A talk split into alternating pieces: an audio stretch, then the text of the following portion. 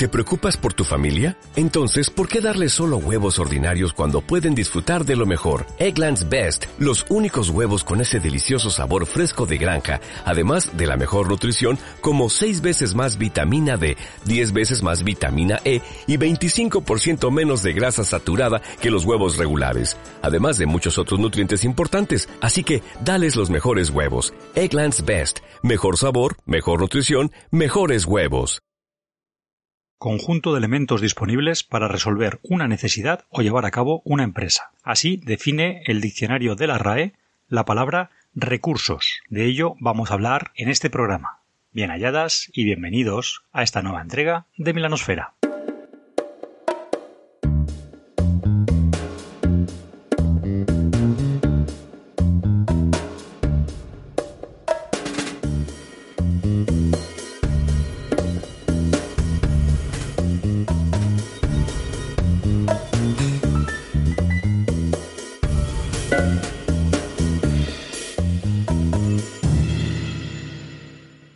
Los recursos son esos objetos, esas habilidades, esas capacidades, o esa capacidad de intervenir directamente en el entorno ficcional de la narrativa que tenemos en cantidades limitadas. Cabe distinguir que tendremos recursos propios de los personajes y recursos que son propios de los jugadores, mecánicas o mecanismos que no obedecen propiamente a los elementos que aparecerán en la ficción, sino que nos ayudan a construirla. Así, los personajes jugadores pueden utilizar ciertos recursos finitos, bien para subsistir, como la comida, el agua, el dinero, o para obtener una ventaja eh, puntual, eh, cargas mágicas, tirar de un contacto que nos debe un favor o al que podemos solicitar cierta información, podemos usar un combustible especial para obtener mayor velocidad en una nave espacial, etc.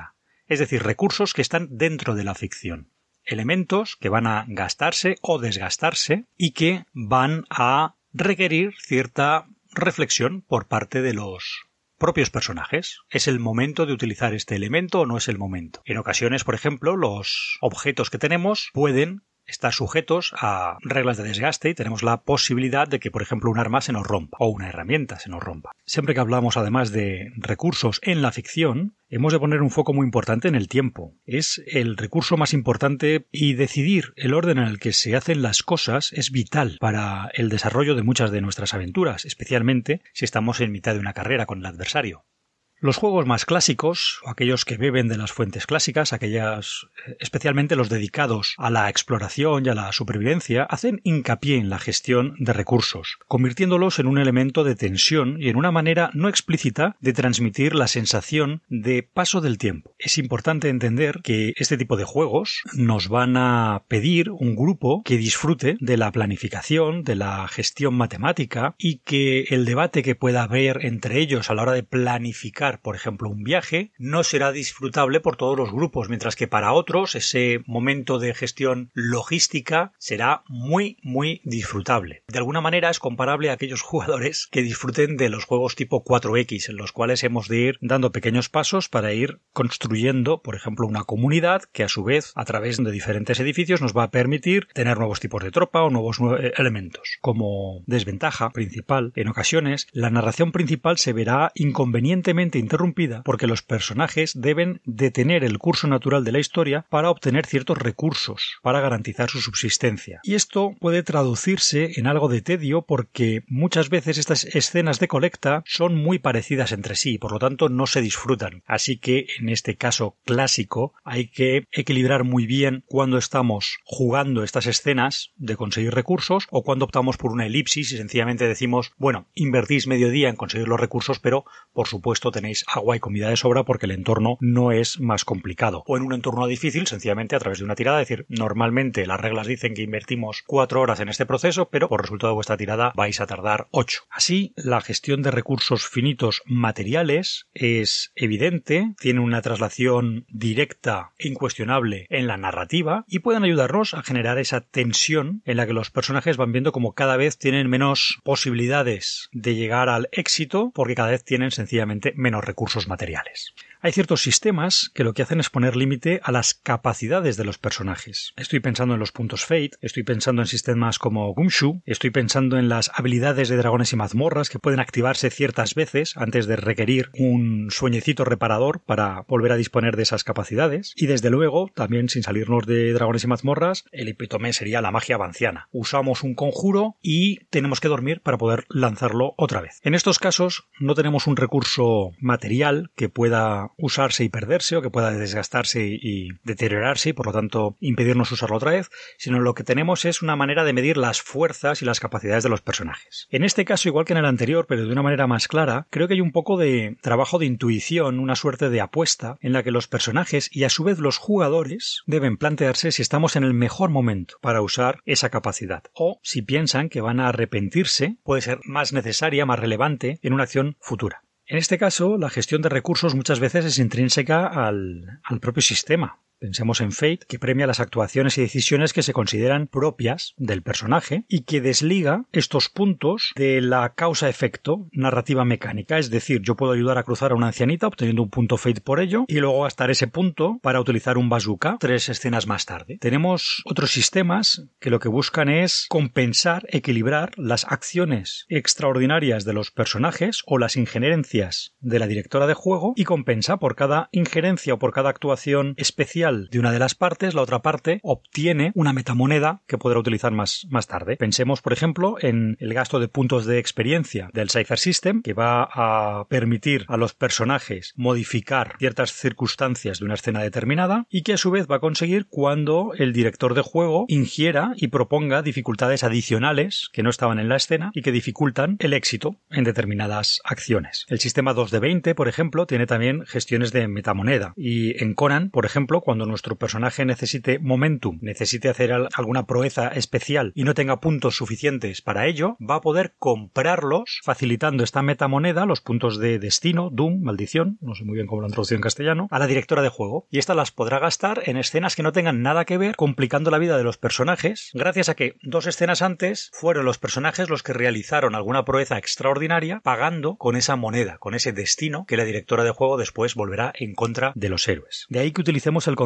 de metamoneda. Los jugadores compran capacidades extraordinarias o mejoran resultados de tirada o introducen elementos en la narrativa que antes no estaban allí a cambio de que la directora de juego pueda de alguna manera dificultar el desarrollo de escenas ulteriores. Así pues, aquí hay un elemento también de gestión de recursos puro y duro que de alguna manera traspasa, traspasa la pura narrativa. Ya no es el caso de que nuestro personaje decida comerse la lemba ahora y no el día de mañana, sino que decidimos que le vamos a dar una mecánica a la directora de juego a cambio de pasar con éxito una escena que se nos está complicando en exceso. De alguna manera o de otra, casi todos los juegos de rol conllevan cierta gestión de recursos. Hay gente que le gustan los sistemas duros en los que cada vez que se dispara una flecha se la borra del inventario y hay sistemas como el del hack system que lo que hace es que vamos a lanzar un dado cada vez que utilicemos cierto recurso y con X resultado, vamos viendo cómo se va aminorando la cantidad de unidades que tenemos de dicho recurso físico. En las metamonedas y en todos los sistemas eh, que usamos, por ejemplo, puntos Beni, tenemos que apostar, tenemos que decidir que el uso de ese Beni está justificado porque el momento en el que lo usamos es lo suficientemente importante para que no nos pese el haberlo usado. Dicho de otra manera, el haberlo malgastado. Es también interesante el concepto de Cypher System en el que vamos a ir invirtiendo puntos de nuestros atributos principales para aumentar nuestra posibilidad de éxito. Y es especialmente interesante porque además los puntos de vida de nuestro personaje dependen de estos mismos atributos. Entonces, el ir forzando la máquina, ir gastando estos puntos para facilitar nuestras tiradas, puede traducirse en que un golpe determinado o el impacto que nos cause un enemigo nos merma nuestras capacidades hasta el punto de que podemos llegar a perder la vida. Y aprovecho también para decir que los puntos de golpe no dejan de ser un recurso más. El paladín se pone en la trayectoria del proyectil que va a recibir el ladrón porque sabe que tiene puntos de golpe suficientes para sobrevivir a dicho impacto y por lo tanto gestiona los puntos de golpe, un recurso como cualquier otro, para beneficiar al grupo actuando como un escudo humano. Asimismo, en juegos clásicos como la llamada de Cthulhu teníamos la cordura. Cuando teníamos muchos puntos de cordura, nuestro personaje se atrevía a adentrarse en un tomo arcano sabiendo que la posible pérdida de cordura no le iba a impedir seguir jugando y por lo tanto aceptaba el riesgo, gestionaba el recurso de los puntos de cordura sabiendo que no iba a perder el personaje. Muchos jugadores, sin embargo, cuando ya le quedaban pocos puntos de cordura, hacía auténticos malabarismos narrativos difícilmente justificables en la ficción para no poner en situación a su personaje que conllevara un chequeo de, de cordura. Así que la gestión va más allá de esos objetos que podemos tener, perder, mm, desgastar o usar para luego no tenerlo más, sino que el propio juego, los juegos, casi todos los juegos, tienen un sistema de gestión de recursos.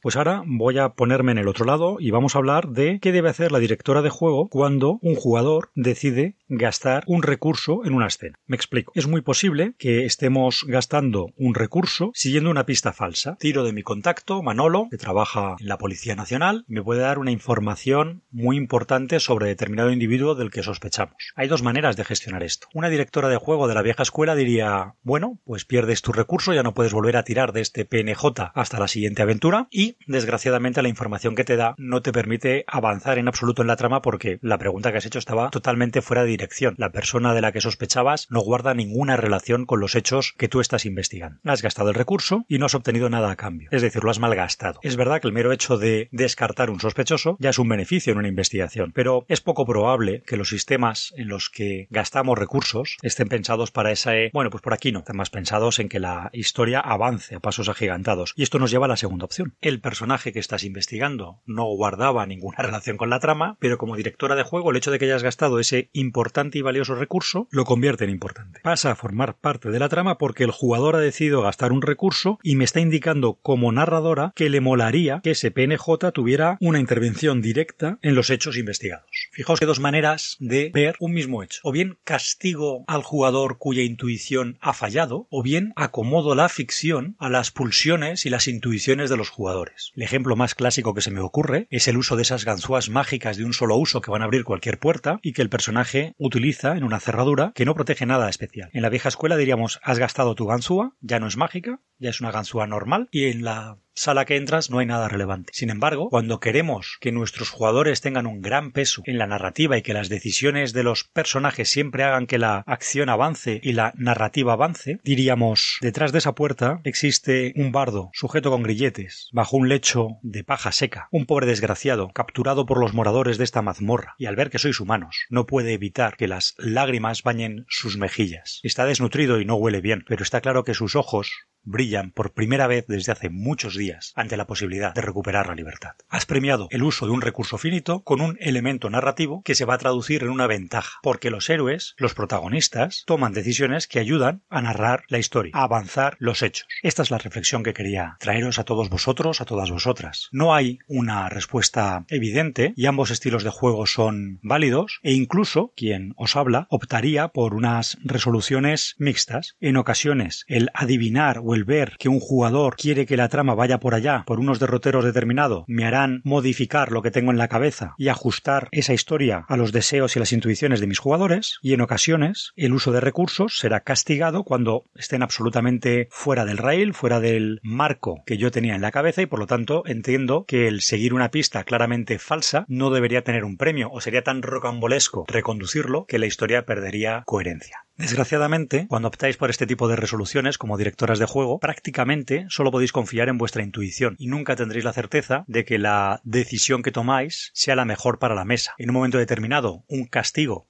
esto siempre entrecomillado, a un jugador cuya intuición ha fallado, puede ser un acicate y puede hacer que los jugadores, como decimos de manera vulgar, se engorilen y vayan a por todas, o puede ser un chof y que la gente vaya perdiendo interés en la partida. A su vez, el ceder a todas las intuiciones y todas las narrativas propuestas por los jugadores puede traducirse en que luego la historia vista desde fuera no tenga ni pies ni cabeza porque las decisiones y las intuiciones de los jugadores no tenían realmente ningún sentido. Y hemos intentado darles gusto en todo y al final lo que no tenemos es una historia cohesionada, fuerte, con una buena ligazón que después podamos contar de una manera entretenida. Pues hasta aquí el comentario, espero que haya sido de vuestro interés. Muchísimas gracias por escucharnos y como siempre os deseo unos muy felices días y que procuréis siempre, siempre mejorar como individuos. Hasta luego.